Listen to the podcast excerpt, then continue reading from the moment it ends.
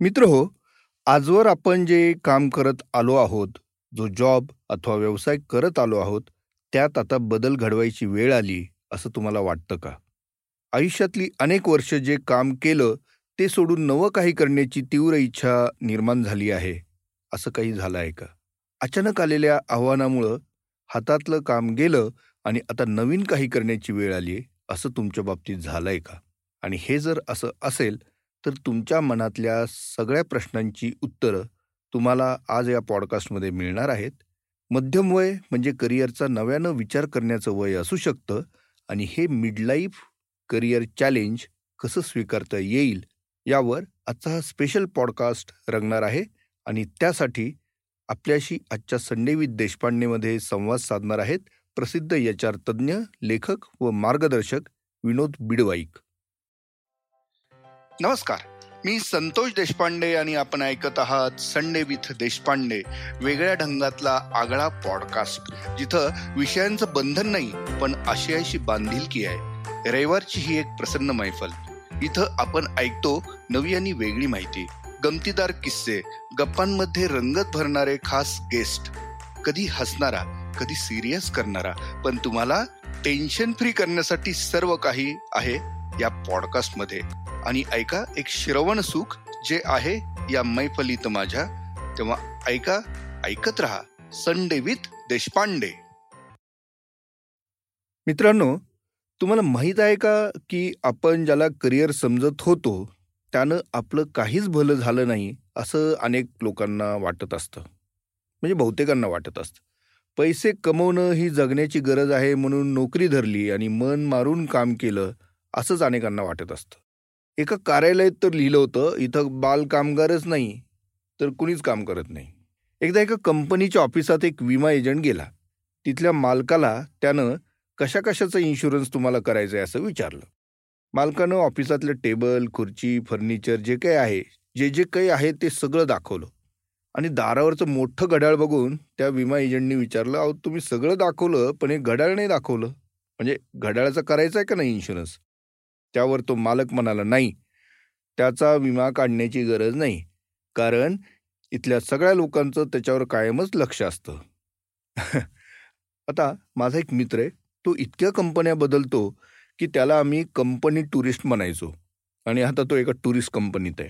असो हा सगळा झाला गमतीचा भाग. नोकरी म्हणजे करिअर असं समजणाऱ्या आपल्या सगळ्यांना कधी ना कधी आपण जे काही करीत आहोत त्यात आपण आनंदी आहोत किंवा नाहीत याचा केव्हा तरी विचार हा करावा लागतोच. उत्तम शिक्षण झालं आहे आणि त्याच्यामुळं आपली शैक्षणिक कारकीर्द चांगली असल्यामुळं उत्तम नोकरी मिळेल ही अपेक्षा मी समजू शकतो. पण आपण जी नोकरी करत आहोत ती म्हणजे आपलं करिअर आहे का? की निव्वळ एक गरज आहे म्हणून आपण ती करतोय या प्रश्नाची उलगड मित्रांनो खूप उशिरा होते. पर्याय नाही हो माझ्या नशिबात चांगली संधीच नाही हो असाही अनेकांचा सूर असतो. सरकारी खात्यात कुणी नोकरीला लागला की तिथं तो चिटकला असं जे म्हणायचं आता हे चिटकायला तो काही डिंक आहे? तरी ही चिवटपणे आहे ती नोकरी टिकवायची आणि जो काही पगार मिळतो त्यात शक्य तितकी मौज करून संसाराचा गाडा हाकायचा असा आजवरचा प्रघात होता. पण आता सरकारी नोकरी टिकण्याची शाश्वती कुणाला नाही. आणि खाजगी कंपन्या अतिसावध झाल्यात. कमीत कमी मनुष्यबळात कंपनी चालवण्याकडं आता कल वाढतोय. ठराविक साच्यातलं काम करत वयाची वीस वीस वर्ष घालवलेल्या लोकांना आता त्यांच्या नोकरीवरती गदा येत असल्याचं दिसतंय. नवं काही करायची हिंमत नाही? जुनंच चालू ठेवावं तर तिथं तुम्ही लायक नाहीत किंवा तुमच्याकडं कौशल्य नाही असं साहेब म्हणतात. नोकरीत चिटकून राहण्याच्या नादात स्वतःमध्ये काही बदल घडवायची संधी कधीच निघून गेलेली असते. आणि एक दिवस अचानक तुमच्या वयाच्या निम्म्या वयाची असणारी कुणीतरी व्यक्ती तुमची सिनियर होऊन तुम्हाला युजलेस म्हणते आणि तुम्हाला हे मान्य केल्याशिवाय पर्याय नसतो. आणि यातून येणारं फ्रस्ट्रेशन मग घरात निघतं बाहेर निघतं. आजवर शांतीत क्रांती करणारा तुमचा स्वभाव क्रांती केल्याशिवाय शांती नाही असं मानू लागतो. आणि या क्षणी जर तुम्हाला तुमच्या क्षमतांची पुरेशी जाणीव झाली योग्य संधी मिळाली आणि ती तुम्ही हेरली तर तो तुमचा क्षण तुमच्या आयुष्याचा टर्निंग पॉईंट ठरू शकतो. स्वतःचं करिअर नव्याने घडवणं तेही वयाच्या पस्तीसी चाळीशीच्या आसपास म्हणजेच मिडलाईफ करिअर क्रायसिसमधून जाताना तुम्ही शांतपणे काही गोष्टींचा विचार करायला हवा आणि तोच विचार देण्यासाठी आजचा संडे विथ देशपांडे हा पॉडकास्ट आला आहे. त्यात मी संवाद साधणार आहे. मनुष्यबळ म्हणजेच ज्याला आपण ह्युमन रिसोर्स किंवा एच आर असं म्हणतो या क्षेत्रातील मान्यवर तज्ज्ञ प्रेरणादायी लेखक मार्गदर्शक श्री विनोद बिडवाईक यांच्याशी. विनोद बिडवाईक हे सध्या अल्फा लावल या प्रसिद्ध बहुराष्ट्रीय कंपनीमध्ये व्हाईस प्रेसिडेंट एच आर म्हणून कार्यरत आहेत. College to corporate via interview हे त्यांचं पुस्तक अनेकांसाठी करिअरची नवी दिशा देणारं ठरलं. या आर व्यक्तिमत्व विकास बिहेवियरल मॅनेजमेंट टेक्निक्स हे सगळे त्यांच्या अभ्यासाचे विषय. आणि सर्वात महत्त्वाचं ते उत्तम वाचक आहेत आणि तितकेच प्रभावी काउन्सिलर देखील आहेत. एका माध्यम संस्थेत मी त्यांचा सहकारी होतो आणि तेव्हापासून तो स्नेह त्यांनी जपला जोपासला. म्हणून आज सर्वांपुढं हा स्पेशल पॉडकास्ट सादर करताना मला विलक्षण आनंद होतोय. सर संडे विथ देशपांडेमध्ये आपलं स्वागत आणि आज आपण वेळ काढला. त्यासाठी. आणि एका अत्यंत महत्त्वाच्या विषयावरती आज आपण गप्पा मारणार आहोत. आणि या गप्पांमधून आपण श्रोत्यांना करिअरच्या बदललेल्या कन्सेप्ट सांगूया. त्यांच्या मनात डोकावणाऱ्या अनेक प्रश्नांची आपण उत्तरं देण्याचा प्रयत्न करूया. तर माझा तुम्हाला पहिला प्रश्न असा आहे की मागील वर्षभरापासून तुम्ही अनुभवत आहात बऱ्याच गोष्टी. याच्यामध्ये तुमचं इतक्या वर्षांचं काम आहे. आता तुम्ही खूप मोठ्या पोझिशनला काम करत आहात. अल्फा लावल सारख्या कंपनीत. त्याच्या यादी अनेक बहुराष्ट्रीय कंपन्यांमध्ये आपण काम केलेलं आहे. भारतातली एच आर इंडस्ट्री किंवा सर्व क्षेत्रातले एच आर विभाग जे आहेत तर त्यांना आता सध्या कशा पद्धतीने आव्हानांचा सामना करावा लागतोय? सर्वप्रथम धन्यवाद संतोष मला या ठिकाणी इन्व्हाइट केल्याबद्दल. मी एच आरमध्ये जवळपास बावीस ते पंचवीस वर्षापासून आहे आणि वीस वर्षापूर्वीचा एच आर आणि आताचा एच आरमध्ये भयानक फरक आहे. पूर्वीचा बऱ्यापैकी ट्रान्झॅक्शनल एच आर म्हणून होता. आता बऱ्याचशा कंपन्यांच्या स्ट्रॅटेजी स्टेटमेंटमध्ये टॅलेंट म्हणून हे एक महत्वाचं वाक्य असतं की टॅलेंट मॅनेजमेंट. म्हणजे काय? तर बिझनेस कोणताही असो हा बिझनेस इन्फ्रास्ट्रक्चर असो किंवा तुमची इंजिनिअरिंग इंडस्ट्री असो तुमची आय टी इंडस्ट्री असो कोणत्याही प्रकारची इंडस्ट्री असो ही काही चार भिंती ऑफिसेस किंवा फॅक्टरीजवर चालत नाही. तो एक वन ऑफ द रिसोर्स आहे. पण महत्त्वाचा मुद्दा असतो लोक. म्हणजे ज्या कंपनीसाठी काम करणारे कर्मचारी आणि त्या कर्मचाऱ्यामधलं टॅलेंट याच्यावर या कंपन्या चालतात. आणि माझ्या या कित्येक वर्षाच्या अनुभवानंतर असं लक्षात आलंय आणि ही फॅक्ट आहे की ही talent availability right person at right job आपण जे म्हणतो की त्या माणसाचे जे कॉम्पिटन्सीज आहेत त्याचे स्किल सेट आहेत ती योग्य आहेत का? कारण आपला भारत देश हा तरुण लोकांचा देश आहे. बऱ्यापैकी तरुण लोकांची संख्या आहे. भारतामध्ये बऱ्यापैकी एज्युकेशन सेक्टर चांगलं असल्यामुळं कित्येक लोक इंग्लिश स्पीकिंग जे म्हणतो आपण तो एक महत्त्वाचा एक स्ट्रेंथ आहे आपल्या देशाची. पण ही जी स्टुडंट आहे किंवा ही कॉलेजमध्ये येणारे लोक आहेत किंवा इंजिनियर्स आहेत किंवा जी व्यवस्थापनातली मंडळी आहेत ही सर्व मंडळी एम्प्लॉयबल आहेत का? म्हणजे मुद्दा कसा आहे की नोकरी मिळणं आणि एम्प्लॉयबल राहणं याच्यामध्ये फरक आहे. कारण नोकरी म्हणजे जॉब आणि एम्प्लॉयबिलिटीसाठी करिअरचा विचार करावा लागतो. हा एक महत्त्वाचा मुद्दा आपण समजून घेतला पाहिजे. आणि एच आरमधले नेमके हेच चॅलेंजेस आहेत की लोकांना आपण जॉब तर देऊ शकतो पण त्यांना एम्प्लॉयबल कितपत करता येईल? एम्प्लॉयबल म्हणजे काय? जर कंपनी जरी बंद पडली किंवा एखाद्या टेक्नॉलॉजीमध्ये चेंज आला कित्येक जॉब असे आहेत की जे पाच वर्षापूर्वी नव्हते. आता नवीन जॉब आलेत. कित्येक जॉब असे आहेत की जे पाच वर्षापूर्वी जॉब होते ते आता नाही आहेत. बरोबर. इलिमिनेट झाले. म्हणजे तुमच्या मीडिया इंडस्ट्रीमध्ये प्रूफ रिडरचा जॉब होता किंवा डीटीपी ऑपरेटरचा जॉब होता. दे आर इलिमिनेटेड तर जी लोक आहेत त्यांना आपण कसं त्या जॉबसाठी तयार करू शकतो हे एक मोठं चॅलेंज आहे. आणि आज महत्त्वाचा मुद्दा असा आहे की भारतामध्ये असणारी एम्प्लॉयबल लोकांची संख्या ही खूप कमी आहे. आपल्याकडे एज्युकेशनमध्ये शिक्षित ग्रॅज्युएट्स आहेत भरपूर शिकलेले लोक आहेत पण ती लोक एम्प्लॉयबल किती आहेत? त्यांचं कॉन्ट्रीब्युशन बिझनेसमध्ये किती आहे हा एक महत्त्वाचा मुद्दा त्याच्यामध्ये आहे. आणि एच आर इंडस्ट्रीमध्ये हाच एक महत्त्वाचा चॅलेंज आहे कारण सर्व मॅनेज करता येतं बिझनेस मॅनेज करता येतो पण जर कर्मचारी नसतील आणि एम्प्लॉयबल कर्मचारी नसतील व्यवस्थित स्किल सेट किंवा कॉम्पिडन्सी असणारी लोक नसतील राईट ॲटिट्यूडची लोक नसतील तर बिझनेस चालत नाही. आणि हे वेळोवेळी प्रूव्ह झालेलं आहे असं मला वाटतं. अगदी. आणि आता तुम्ही स्किल्सचा टॅलेंटचा उल्लेख केला त्याच्यावरून मला एक महत्त्वाचा प्रश्न असा विचारावा वाटतो की आता तुमच्या लेखी करिअरची नवीन व्याख्या काय असेल?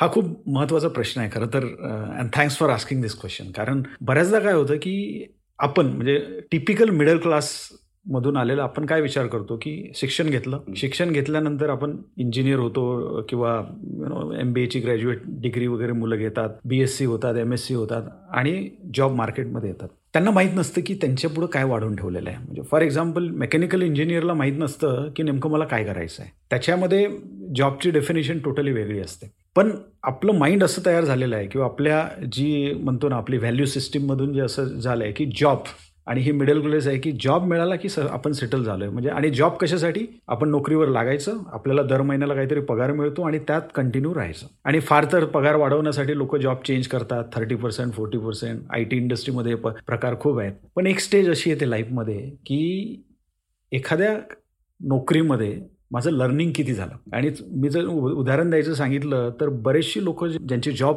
इलिमिनेट झालेत किंवा ज्यांचे जॉब रिडंडंट झाले आपण म्हणतो जे आता सध्या अस्तित्वात नाहीत ते फक्त त्यांनी लर्न न केल्यामुळे म्हणजे त्यांनी व्यवस्थित स्वतःच्या स्वतःची डेव्हलपमेंट न केल्यामुळे अपग्रेड न केल्यामुळे झालेले आहेत. साधं उदाहरण देतो की पूर्वीच्या काळी अकाउंटंट असायचे. बीकॉम झालेला मुलगा अकाउंटमध्ये जॉब करायचा. तो अकाउंट पेएबल म्हणजे अकाउंट चेक लिहून देणं किंवा सिस्टीममध्ये ते अपलोड करणं.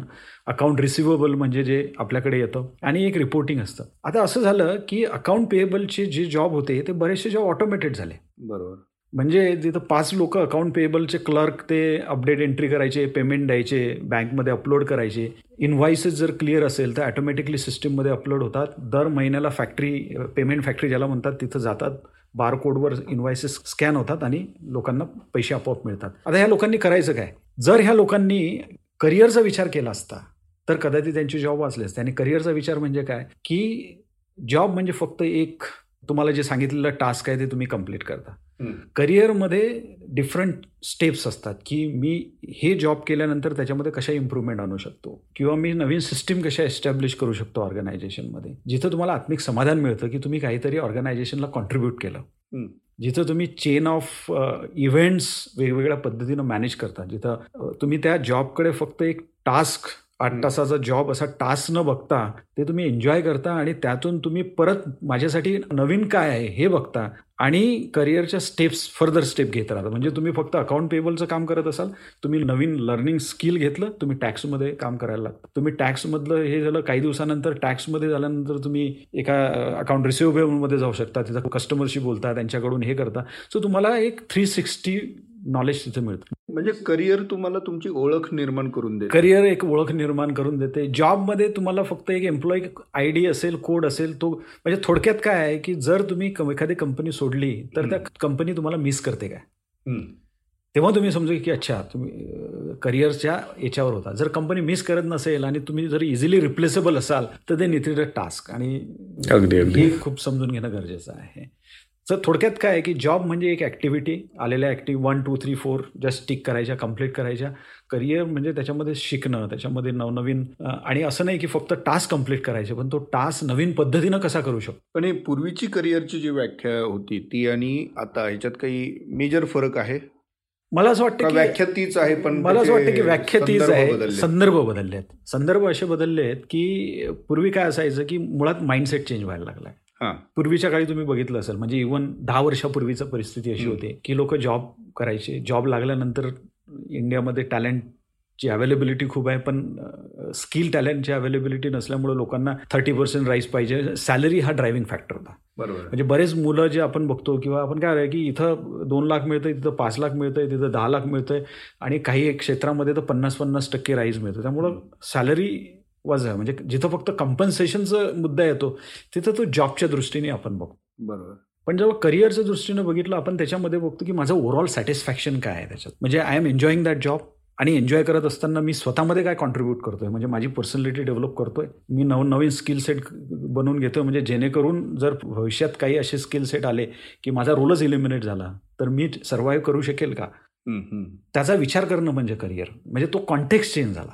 बरोबर. फारच महत्त्वाचा मुद्दा तुम्ही आता सांगितला आणि तो ह्या घडीला इतका महत्त्वाचा आहे कारण मधल्या काळात म्हणजे मागच्या वर्षभरापासून आपण जसो करोनाचा संसर्ग भारतात पसरला त्याचे पडसाद उमटले त्यानंतर दोन लॉकडाऊन झाले तिसरा. आला.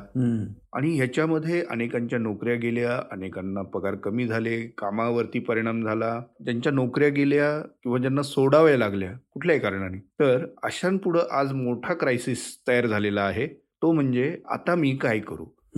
आता मी ज्या फील्डमध्ये काम केलेलं आहे अनेक वर्ष ते मीडिया फील्डमधलंच मी तुम्हाला उदाहरण देतो की अनेकांना तेवढंच काम येत होतं. आणि आज नोकरी गेल्यानंतर आता मी काय करू? असं विचारण्यासाठी मला अनेकांनी फोन केले ते. आता हे फक्त एका सेगमेंटमधलं एक छोटंसं उदाहरण आहे. असे अनेक जण आपल्या आसपास आहेत की ज्यांना आता आम्ही काय करू? आता आपल्या करिअरमध्ये आपण पुढं काय किंवा आपलं आता करिअर काय असणार आहे. हाच मुळात त्यांच्या पुढे मोठा प्रश्न. निर्माण झालाय हा एक फॅक्टर म्हणजे करोनामुळे. आलेला आहे असं आपण समजू पण असंही आयुष्यामध्ये नॉर्मल आयुष्यामध्ये एक स्टेज अनेकांना अशी. येतेच की जिथं आता मी काहीतरी वेगळं मार्ग निवडावा का वेगळं काही करू का असा प्रश्न मनात डोकवतो. तर ह्याला आपण जशी माझी माहिती आहे की ह्याला मिड लाईफ करिअर चेंज. असं म्हणतात तर हा नेमका काय प्रकार असतो आणि त्याच्यातल्या आणखी काही गोष्टी असतात की ज्या समजून घेणं आवश्यक आहे असं आपल्याला वाटतं. हा एक महत्त्वाचा मुद्दा आहे मिड लाईफ करिअर मी त्याच्यामध्ये दोन गोष्टींनी बघतो. एक तर मिड लाईफ क्रायसिस. म्हणजे एका विशिष्ट वयानंतर माणसाने सर्व अचीव केलेलं आहे आणि हे अचीव केल्यानंतर ऑल ऑफ सडन चेंज येतो. म्हणजे काहीतरी फॅमिलीमध्ये चेंजेस होतात. तो हम्म. लाईफ रिलेटेड तिथं म्हणतात की आणि माणूस फ्रस्ट्रेट होतो. किंवा असं वाटतं की आपल्या फॅमिलीमध्ये आपले कोणी विचारत नाही आहे आपल्या काळजी घेत नाही आहेत आणि काय करावं हे तो झाला लाईफबद्दलचा. त्याच्याच पॅरलली जातो मिड लाईफ करिअर म्हणून. जेव्हा आणि हे हातात हे जातात. कारण ही परिस्थिती फक्त कोविडमुळं अशी नाही आहे कोविडमुळं काय झालंय की याला फक्त वेग वाढला. म्हणजे. आपला बदलाचा वेग वाढला.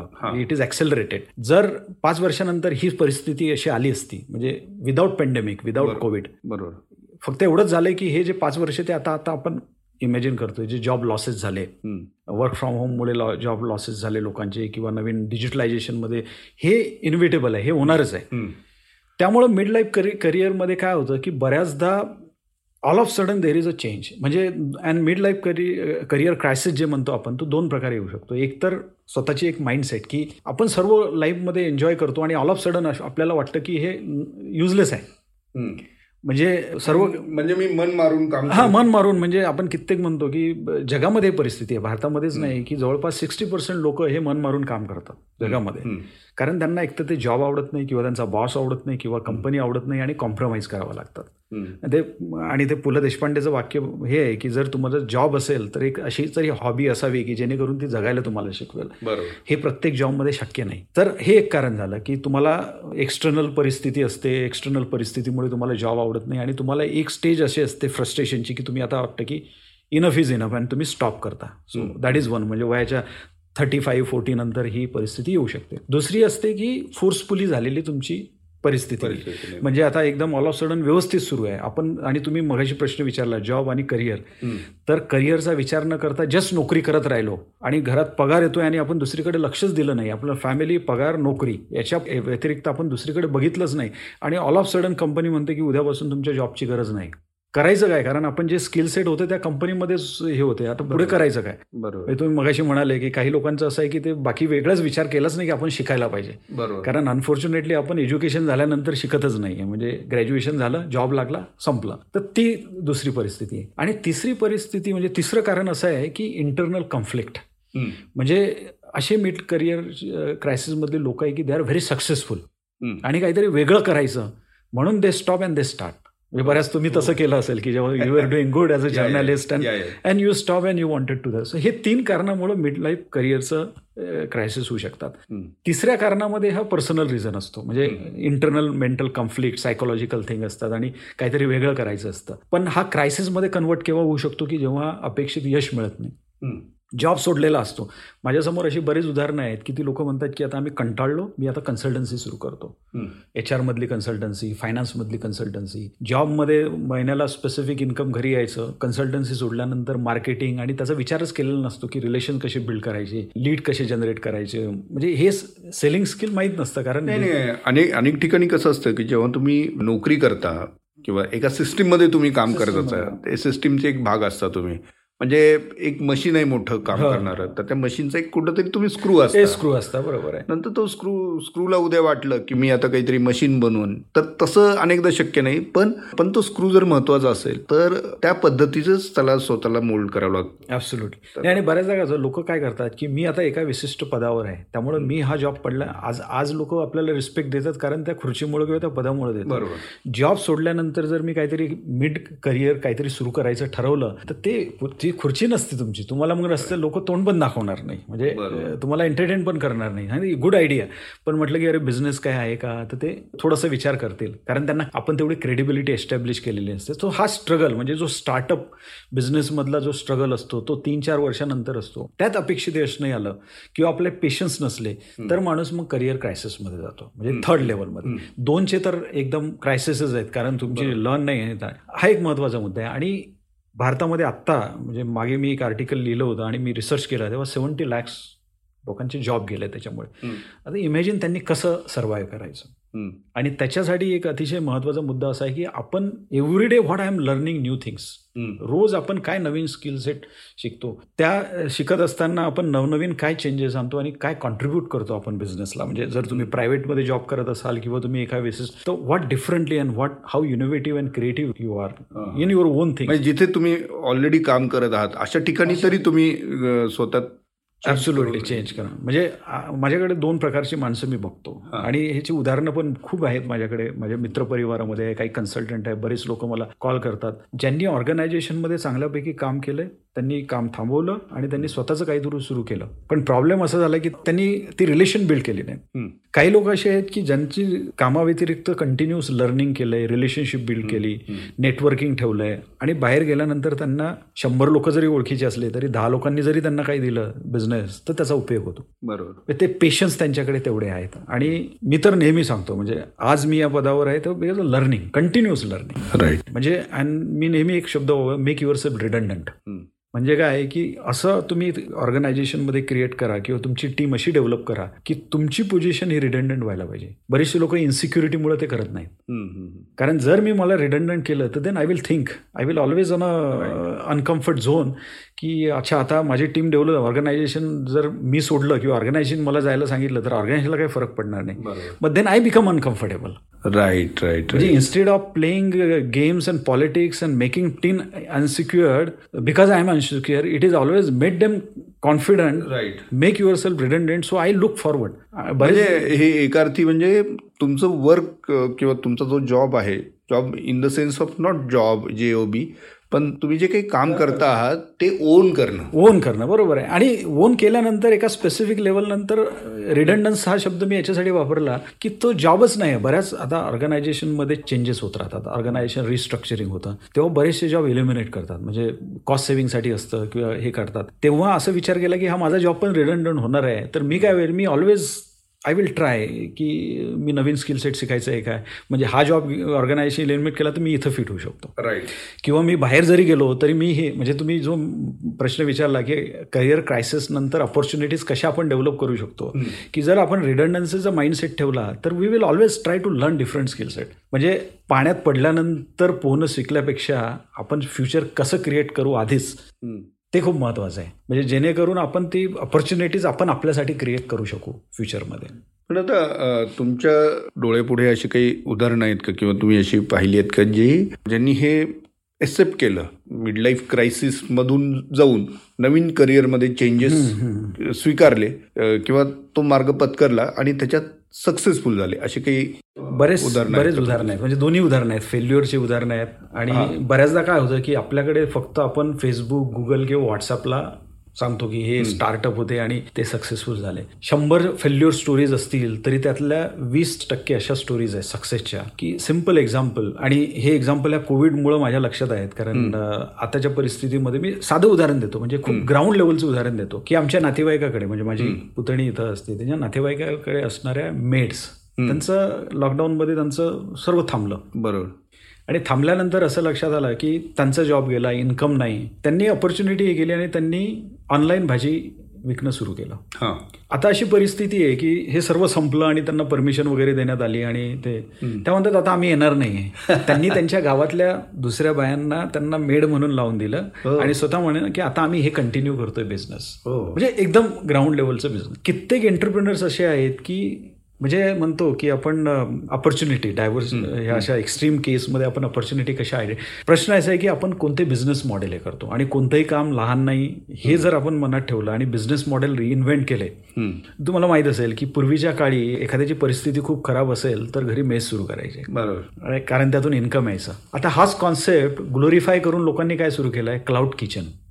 कॉन्सेप्ट तोच. म्हणजे डबा घरी तयार करायचा आणि तो स्टुडंटला आणि कोणाला तरी द्यायचा. हा तेव्हा तेव्हा त्याच्याकडे आपण कसं बघायचो? हो. अरे डबे बनवतात हे काय? बरोबर. आता हाच कॉन्सेप्ट आपण ग्लोरीफाय करून आला क्लाउड किचन मधून आलो. म्हणजे ऑनलाईन आपण हे केलं आणि त्याला एक आपण प्रेस्टिज दिलं आपण त्याला एक दिलं. ग्लॅमर दिलं. ग्लॅमर दिलं. तुम्हाला कोणी थांबवलंय ग्लॅमर द्यायला? तुम्ही असे बरेचसे बिझनेसेस आहे की ते आपल्याला खूप कमीपणाचे वाटतात आणि ते आपण नीड म्हणून तेव्हा करायचो. आता त्याच बिझनेसला जर ग्लोरीफाय केलं तर it can be big startup. म्हणजे एक एज्युकेटेड फॅमिली म्हणजे माझे मित्रच आहेत ते जवळचे त्यांनी क्लाउड किचन हा कॉन्सेप्ट सुरू केला. त्यांना गरज नाही पण त्यांनी सांगितलं म्हटलं क्लाउड किचन म्हणजे मला पण असं वाटलं की काय भानगड आहे? पण त्यांनी म्हटलं "अरे, आम्ही जे मेनू कार्ड तयार केले आणि आम्ही जे बनवतो आणि ते आम्ही त्यांना त्यांच्या घरी सप्लाय करतो. फक्त फरक आहे की मेनू कॉस्टली असतात. वेगवेगळे continental Indian you know north Indian और you know all type of food they provide आपण फक्त मेसमध्ये एक डबा द्यायचो साधा भाजी पोळी वगैरे. कॉन्सेप्ट तोच आहे. कस्टमाइज डबे. कस्टमाइज डबे. कॉन्सेप्ट तोच राहे. प्लॅटफॉर्म चेंज झाला. ही दोन उदाहरणं अशी आहेत की जिथे बऱ्यापैकी सक्सेसफुल झाले आणि त्यांचं इन्कम कदाचित नोकरीपेक्षा जास्त आहे. बरोबर. तिसरं एक फॅक्टर आज लक्षात घ्यायला पाहिजे की जर आपण एका कंपनीमध्ये काम करत असो तर आपल्याला तेवढा पगार मिळाला हे केला. पण आपले जे स्किल सेट आहे आणि नेटवर्किंग वाढलं आणि आपलं स्किल सेट असं स्पेशलाइज फील्डमधलं काही स्किल सेट असेल माझ्या पाहण्यामध्ये अशी लोक आहेत की एक नवीन कॉ- आपल्याला बऱ्यापैकी गिग इकॉनॉमी म्हणून माय मॅकेन्झीनी हा रिसर्च ही कॉइन केली टर्म की गिग इकॉनॉमी म्हणजे काय? की थोडक्यात फ्रीलान्सर्स आणि हे झोमॅटो स्विगी किंवा हे अमेझॉनचे जेवढे डिलिव्हरी बॉयज आहेत they are call as a gig workers म्हणजे काय? की they are not working only one company they are working multiple company म्हणजे स्विगीवाला झोमॅटोसाठी काम करतो तो फक्त मोबाईलवर लॉग इन करतो. किंवा उबेर ड्रायव्हर असेल तो कधी ओलासाठी करतो कधी उबेरसाठी करतो. That is a gig worker हा गिग वर्करचा कॉन्सेप्ट आता व्हाईट कॉलर जॉबमध्ये यायला लागलाय. म्हणजे तुम्हाला एखादं स्किल सेट आहे. फॉर एक्झाम्पल आता जर नवीन स्किल सेट आहे डेटा अनालिस डेटा अनालिसिस आता डेटा अनालिसिस पूर्वीच्या काळी स्टॅटिस्टिकल अनालिसिस म्हणून आपण म्हणायचो. त्याच्यामध्ये नवीन टूल्स आले आणि तुम्ही एक्सपर्ट झाला. आता कंपन्या ज्या आहेत वेगवेगळ्या आहेत त्यांना ही पोझिशन अफोर्ड करणं जमत नाही. म्हणजे त्यांना एकतर हेडकाउंटचा इश्यू असतो किंवा एवढे पैसे कशाला द्यायचे? कारण ही काही परमनंट पोझिशन नसतं. मी अशी लोक बघितली की जी तीन चार कंपनीसाठी फ्रीलान्सर म्हणून काम करतात आणि चौपट पैसे कमावतात. सहा महिने का काही मिलेनियल जनरेशन म्हणजे जे यंग जनरेशन आहे आमच्या एच मध्ये कॉम्पेन्सेशन अँड बेनिफिट अनालिस्ट ज्याला म्हणतो आपण किंवा डेटा अनालिस्ट आहे मार्केटिंग फील्डमधले आहेत जे डिजिटल अनालिस्ट आहेत किंवा सोशल मीडिया एक्सपर्ट्स आहेत म्हणजे रिक्रुटमेंट सुद्धा आजकाल सोशल मीडिया मार्केटिंग सोशल हे जे लिहून देणारे एक्सपर्ट आहेत हे सर्व मुलं एकेकाळी परमनंट जॉबमध्ये होते. They went out they started their own consult consultancy म्हणता येणार नाही फ्रीलान्सिंग Freelancing. त्यांचं काही स्ट्रक्चर नाही काही नाहीये. आणि मी दोन तीन मुलं तर अशी बघितली चांगली यंग की लिंकडेन सारख्या कंपनीमध्ये सॉफ्टवेअर इंजिनियर आणि मोठ्या पदावर जॉब सोडून सहा महिने काम करायचं सहा महिने पूर्ण ट्रॅव्हल करायचं. वा so they are focusing more on experience you know career जे म्हणतो ना आपण की कशासाठी आपण बनवतोय सर्व? सो एक्सपिरियन्स म्हणजे earn money for the experience. And learn new skills and then ह्या ट्रॅव्हलमध्ये त्यांना नवीन लीड मिळतात नवीन पद्धतीनं ते परत हे करतात.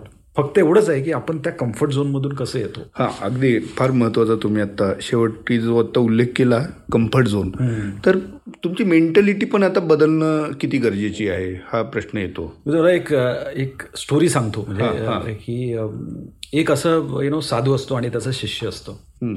आणि ते असे जंगलातून जात असतात. जाता जाता त्यांना भूक लागते पाण्याची तहान लागते आणि खूप प्रवास केलेला असतो. थोडं पुढे गेल्यानंतर त्यांना एक झोपडी दिसते. झोपडीचे तिथे एक गाय बांधलेली असतात.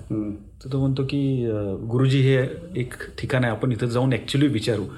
पण ती परिस्थिती बघून शिष्य म्हणतो की इथं आपल्याला काय मिळणार आहे? ते एवढं दारिद्र्य दिसतंय तिथं. तर म्हणे आपण प्रयत्न करायला काय हरकत आहे? म्हणून गुरु आणि ते तिथं जातात.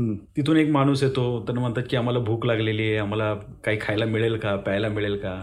तो चांगला माणूस असतो. त्यांना भाकरी वगैरे देतो. तृप्त होऊन बाहेर पडतात. बाहेर गेल्यानंतर शिष्य त्याला विचारतो की गुरुजी यांनी आपला एवढं आदरतिथ्य केलं आपण त्यांना काही द्यायचं नाही का? म्हणजे तो म्हणतो एक काम कर जा ती गाय जी बांधलेली आहे ना तिला मारून टाक. तो म्हणतो हे कस कसं करायचं? म्हणजे आपण त्यांना एवढं त्यांनी आपल्याला एवढं सपोर्ट केलं आहे आपल्याला एवढं जेवण दिलं आहे हे दिलं आहे आणि तुम्ही मारून टाकायला सांगता त्यांचं ते उत्पन्नाचं साधन तेच आहे. तो म्हणतो नाही तू तुला सांगतो ते मारून टाक. शिष्य मोठ्या यु नो जड अंतर करण्याने जातो त्याला गाईला मारून टाकतो आणि ते निघून जातात. असेच पाच सहा वर्ष जातात. पाच सहा वर्षानंतर सेम रस्त्याने ते जात असताना त्यांना तिथे एक मोठा बंगला चांगली मोठी बिल्डिंग आणि आजूबाजूनी मुलं खेळत आहेत. तिथं काहीतरी लोक नोकरदार काम धावपळ आणि असं दिसत आहेत. ते म्हणतात आठवतं का आपली इथे झोपडी होती? आपण आज जाऊन विचारू. ते जाऊन विचारतात आणि ते म्हणतात की काय हे? तर तोच यजमान पुढे येतो. तो म्हणतो अरे गुरुजी या तुम्हाला आठवतं का? हे हे मी केलं होतं. तो म्हणतो येस काय झालं पुढे? एवढा श्रीमंत कसा काय झाला? आम्ही आलो तर तेव्हा तो सांगतो काय आलं की तुम्ही आलात त्याच्यानंतर माहीत नाही म्हणे संध्याकाळी माझी गाय मेलेली कोणीतरी मारून टाकलेली होती. काय करायचं म्हणून मी स्ट्रगल रस्त्याने जात होतो. मला एक तिथला नवीन काय सुरू करायचं म्हणून मी तिथले झाडं तोडले ते विकले त्यातून पैसे मिळाले. असं करत करत म्हणे मला अजून एक दुसरा एक चांगला व्यक्ती मिळाला. आम्ही दोघं मिळून ते करायला लागलो झाडं तोडायला लागलो मोळी विकायला लागलो. त्यातून आम्ही मग एक लँड घेतली. तिथं मग ते झाडांचं मोठं म्हणतात ना याचं वनीकरण. केलं आणि आज बऱ्यापैकी चांगलं चाललं आपल्या मिडल क्लास किंवा बऱ्याचशा लोकांमध्ये हे जे गाय असते ना ती आपली नोकरी असते ती आपला कम्फर्ट झोन असतो. म्हणजे बऱ्याचदा ती रिस्क टेकिंग ॲबिलिटी कशी आहे आपल्याकडे ते महत्त्वाचं असतं. आपल्याला ती रिस्क टेकिंग ॲबिलिटी आणि असं म्हणत नाही की रिस्क म्हणजे एकदम ब्लाइंडली घ्या. कॅल्क्युलेटेड रिस्क कॅल्क्युलेटेड रिस्क म्हणजे आपलं फायनान्शियल कसं आहे आपल्याला दर महिन्याला काही मिळतील का आणि आपण आपला किती महिन्यापर्यंतचा आपला हे आहे आणि पूर्ण पेपरवर प्लॅनिंग करून म्हणजे बिझनेस पॉईंट प्रोफेशनली जर आपण सप कोणाचा सपोर्ट घेतला किंवा कन्सल्टन्सी घेतली तर आपण बऱ्यापैकी त्याच्यात हे करू शकतो. आणि आजकाल तर गव्हर्नमेंटसुद्धा ते स्टार्टअप्स एंजल इन्व्हेस्टर्स असतात बऱ्यापैकी आपल्याला फायनान्शियल कॉन्फरन्सेस होतात अशा लोकांसाठी. काही लोक असे आहेत की ब्लॉगिंगमध्ये हजारो रुपये लाखो रुपये कमावतात. काही लोक असे आहेत की तुम्हाला माहिती आहे मीडिया याच्याप्रमाणे. नाही तुम्ही फार महत्त्वाचा मुद्दा सांगितला आता. आणि हे सगळं चालू असताना घरच्यांचं सपोर्ट किंवा घरच्यांचा पाठिंबा हा तितकाच महत्त्वाचा आहे कुणाच्याही बाबतीत. किंवा मी आता काहीतरी नवीन सुरू करणार आहे असं म्हटल्यानंतर या वयात असा पहिला प्रश्न नाही तर घरूनच जायचा बरोबर आहे. आणि त्याच्यासाठी एक महत्वाचं आहे की घरच्यांचा सपोर्ट खूप महत्त्वाचा आहे. तुमचे पॅरेंट्स असतील स्पाऊस पार्टनर वाईफ नवरा बायको म्हणजे कोणी या बिझनेस मुलांचा शिवाय कारण मुलं शाळेमध्ये असतात. बरोबर. किंवा मुलं काही मुलं समजा आता चाळीसीनंतर बरीचशी मुलं बारावी किंवा इंजिनिअरिंग वगैरे गेलेली आहेत. प्रश्न असा आहे की घरच्यांना भीती वाटू शकते की यांनी जर हे सुरू केलं तर यांच्या फीस कोण भरणार? असे जे प्रकारचे असतात. याच्यामध्ये एकच आहे की घरामध्ये आपण जेवढी ट्रान्सपरन्सी ठेवू कम्युनिकेशनमध्ये बऱ्याचदा काय होतं माझ्यासमोर अशी एक्झाम्पल्स आहेत की लोक फेल का जातात की घरच्यांना विश्वासात घेत. म्हणजे मला समजतंय मी सर्व डिसिजन घेऊन सांगणार आणि मग नवऱ्याला किंवा बायकोला सांगणार. म्हणजे आजकाल आपण हे करिअर दोन्ही बाजू आधी आधी निर्णय घ्यायचा आणि आधी निर्णय नाही करणार. किंवा इथं जाऊन जर तुम्ही चर्चा केली घरी आणि त्याच्यासाठी रिलेशनशिप खूप महत्त्वाचे असते की तुमचे पॅरेंट्स मी बरेचसे फेल्युअर जे बघितले बिझनेस मधले म्हणा किंवा हे घरात ट्रान्सपरन्सी आणि कम्युनिकेशन नसल्यामुळे बघितले जर आपण बऱ्यापैकी टेबलवर बसून कदाचित त्यांच्याकडून चांगल्या आयडियाज येऊ शकतील. कदाचित ती मॅनपॉवर तुम्हाला अवेलेबल करून देऊ शकतील. ते स्वतः हेल्प करू शकतील. बरोबर.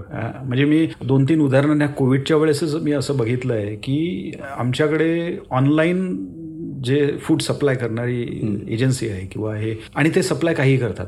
म्हणजे सॅनिटायझरपासून तर सप्लाय सप्लाय पण त्यांची पूर्ण फॅमिली इन्व्हॉल्व आहे त्याच्यामध्ये. बरोबर. म्हणजे चार पाच भाऊ एकत्र मिळून सर्व हे करतात. हे जर कम्युनिकेशन जे आणि नंतर विचारलं की त्यांचं सांगितलं की त्यांनी सांगितलं आम्ही हे का सुरू केलं की आमचं किराणा स्टोअर होतं ते कोविडमुळे बंद पडलं. हो हो त्यामुळं आम्हाला ऑप्शनच नव्हता म्हणून आम्ही ऑनलाईन सुरू केलं मग ते सेट झालं आम्ही किराणा आता हे लॉकडाऊन झाल्यानंतर सुरू झालं ते ओपन केलं हे दुसऱ्या भावाकडे ट्रान्सफर केलं. मग तिसरी हे असं करत करत त्यांच्या सर्व बायका मुलं हे सर्व इन्व्हॉल्व याच्यामध्ये. झाले. म्हणजे उद्योजक व्हायची संधी घरातल्या सगळ्यांना सर्वांना सर्वांनाच मिळते. ते पण महत्वाचं आहे घरातली. कारण बऱ्याचदा आपण काय करतो यांनी नोकरी सोडली असं नाही. घरच्यांचा पण त्यात सपोर्ट खूप महत्त्वाचा असतो. सपोर्ट आणि सहभाग दोन्ही दोन्ही शक्य आहे. आता कित्येक स्टार्टअप जे आहेत त्याच्यामध्ये नवरा बायको किंवा भाऊ भाऊ वगैरे आपण बघतो. ही ट्रान्सपरन्सी असली ना आणि हे डिसिजन मेकिंगमध्ये बऱ्याचदा काय होतं की स्टार्टअप सुरू होतं. स्टार्टिंगचे चॅलेंज होतात दोन तीन वर्ष वगैरे इश्यूज येतात. नंतर मग वेगवेगळ्या डिसिजन घेणं सुरू होतात. तर आणि मग पार्टनरशिपमध्ये प्रॉब्लेम व्हायला लागतात. म्हणजे फॅमिलीमध्ये सुद्धा. तर हे ट्रान्सपरन्सी ओपननेस त्यांचं विश्वासात घेऊन सर्व घेऊन डिसिजन घेणं केव्हाही चांगलं अगदी. आता तुम्ही इतके वर्ष मीडिया फील्डमध्येही काम केलेलं आहे इंजिनिअरिंग फील्डमध्ये पण केलेलं आहे आणि अनेक वेगवेगळ्या सेगमेंटशी तुम्ही रिलेटेड आहात. ए आयचा कितपत आता ज्याला आर्टिफिशियल इंटेलिजन्स म्हणतो. त्याचा केवढा इथून पुढे प्रभाव असणार आहे आणि त्याचा एकूणच जॉब मार्केट किंवा तुमचं एच आर त्याच्याकडे कसं पाहतं सध्या? संतोष मी एक गोष्ट सांगतो की artificial intelligence multi machine learning किंवा हे थ्री डी प्रिंटिंग टेक्नॉलॉजी आली किंवा सेन्सर टेक्नॉलॉजी किंवा व्हर्च्युअल रियालिटी हे जे टेक्नॉलॉजिकल ट्रेंड आहेत हे येतात जातात नवीन काही ट्रेंड येतात. म्हणजे कम्प्युटर जेव्हा इंट्रोड्यूस झाले लेवल बऱ्याच युनियननी आणि लोकांनी हे केलं की कम्प्युटर आल्यानंतर आमचे जॉब जातील. सेम थिंग हेच ए आय पर्यंत आहे. म्हणजे सत्य हे आहे की बरेचसे जॉब रिडंडन्स होतील. बरेचसे जॉब राहणार नाहीत. म्हणजे मी मगाशी उदाहरण दिलं अकाउंट पेएबल फॉर एक्झाम्पल. किंवा बँकमध्ये तुम्हाला जर कर्ज घ्यायचं असेल तर जर तुमचे डॉक्युमेंट सर्व व्यवस्थित असतील आणि अपलोड केलं तर without scrutiny without human intervention तुमचं लोन चाळीस मिनिटात अप्रूव्ह होतं एस एल हम्म. सो हे सर्व आर्टिफिशियल इंटेलिजन्स मशीन लर्निंग आहे त्याचा इम्पॅक्ट आपल्या जॉबवर होणार. प्रश्न असा आहे त्यांना कोण मॅनेज करणार?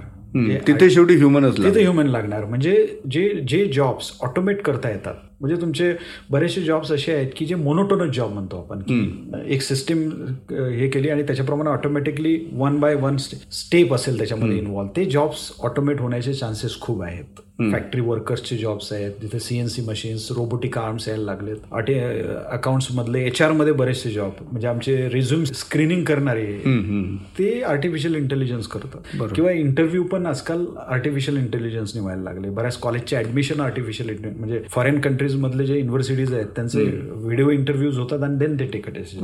असं प्रकारे आहे. पण जिथे थिंकिंग जॉब्स आहेत जिथे तुम्हाला ह्युमन इंट्रॅक्शन महत्वाचं आहे. क्रिएटिव्ह जॉब्स इनोव्हेटिव्ह जॉब्स थिंकिंगचे जॉब्स आहेत. ते जॉब इलिमिनेट होण्याची गरज नाही. आणि हे सर्व टेक्नॉलॉजिकल ट्रेंड्स हँडल करण्यासाठी जे लागतं ब्रेन लागतं ते ह्युमन म्हणजे जेवढे जॉब रिडंडन्स होतात म्हणजे जेवढे जॉब इलिमिनेट होतात सिस्टीममधून तेवढेच जॉब नवीन क्रिएट होतात. क्रिएट होतात.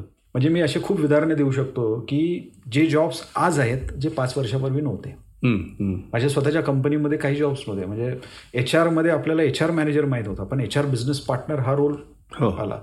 बिझनेस कंट्रोलर फायनान्समधला हा रोल नवीन आहे. म्हणजे डेफिनेशन डिफरंट आहे. बिझनेस अनालिस्ट किंवा सोशल मीडिया एक्सपर्ट आहेत किंवा कम्युनिकेशनमधलं जे तुमचं मीडियामध्ये आपण लिहितो आणि कम्युनिकेट. कंटेंट हे क्रिएटिव्हमध्ये कन्वर्ट करून ज्याला आपण म्हणतो ना ते Copy.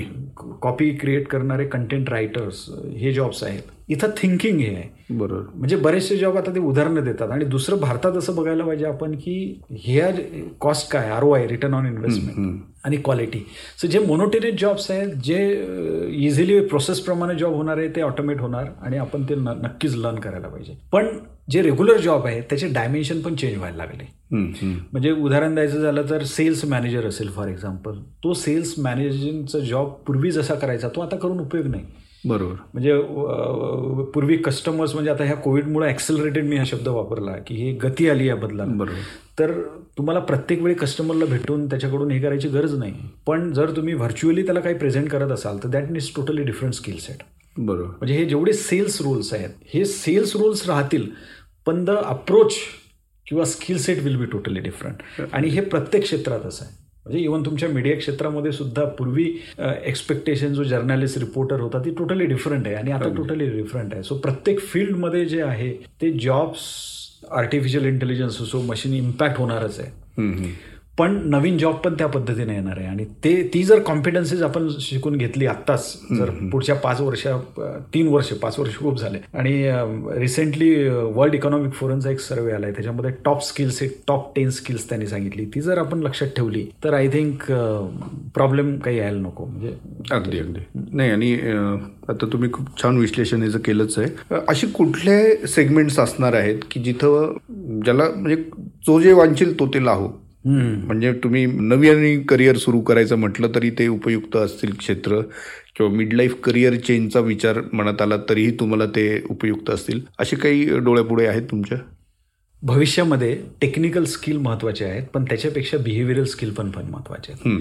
म्हणजे तुमची leadership skills human skills how you connect networking influencing skills customer insight कसं आहे? बिझनेस ॲक्युमेन ॲक्युमेन म्हणजे स्ट्रीट स्मार्टनेस जे आपण म्हणतो तो कसा आहे? हे स्किल सेट आहे. त्याच्यामध्ये क्रिएटिव्हिटी इनोव्हेशन जे आहे. पण अशी काही क्षेत्र आहेत की भारत हा जो आहे जर गव्हर्नमेंटनी सपोर्ट केलं म्हणजे जे आपण ईज ऑफ बिझनेस जर व्यवस्थित दिला तर भारतामध्ये तुम्हाला कदाचित माहीत असेल पुणे बेंगलोर या जे ग्लोबल इनहाऊस सेंटर्स आहेत.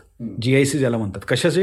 हे सर्व जे डेटा प्रोसेसिंग सेंटर्स आहेत किंवा H R share services finance share services I T share services म्हणजे काय करतात ते की आय टीच्या जेवढ्या सर्व्हिसेस आहेत त्या इंडियामधून हँडल होतात. अँड मीडिया शेअर सर्व्हिसेस नावाचा कॉन्सेप्ट मी बघितला नाही. Perhaps you can think about that a new venture की तिथलं मीडिया प्रोसेस करून इथं द्यायचं म्हणजे तुम्हाला माहीत असेल की वेग मोठमोठे जे कन्सल्टंट आहेत त्यांच्या पीपीटी बनवण्याचं काम इंडियातून होतं. नाही मी I must share you something me already media intelligence हा जो प्रकार आहे त्याच्या त्या प्रोसेसवरती काम केलेलं एक्सलंट ते कामाचं स्वरूप असं होतं की युरोपातल्या एका कंट्रीमधनं सगळा न्यूज डेटा इकडे यायचा. म्हणजे तिथे प्रिंट होण्याच्या मध्ये प्रिंट होण्याच्या पूर्वी म्हणजे समजा रात्री जसं आपल्याकडे बारा वाजेपर्यंत रात्री काम चालतं त्यानंतर अंक प्रिंटिंगसाठी जातो बरोबर? अंक येतो पहाटे.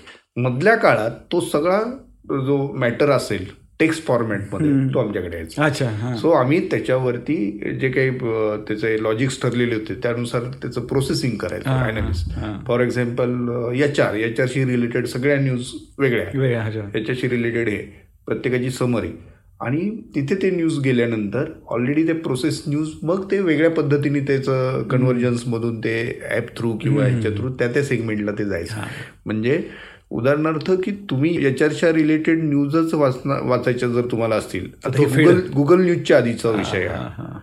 तर तुम्हाला ते तेवढ्याच गोष्टी मिळतील. सो ऑलरेडी हे त्यावेळेसच सुरू झालेला होता विषय.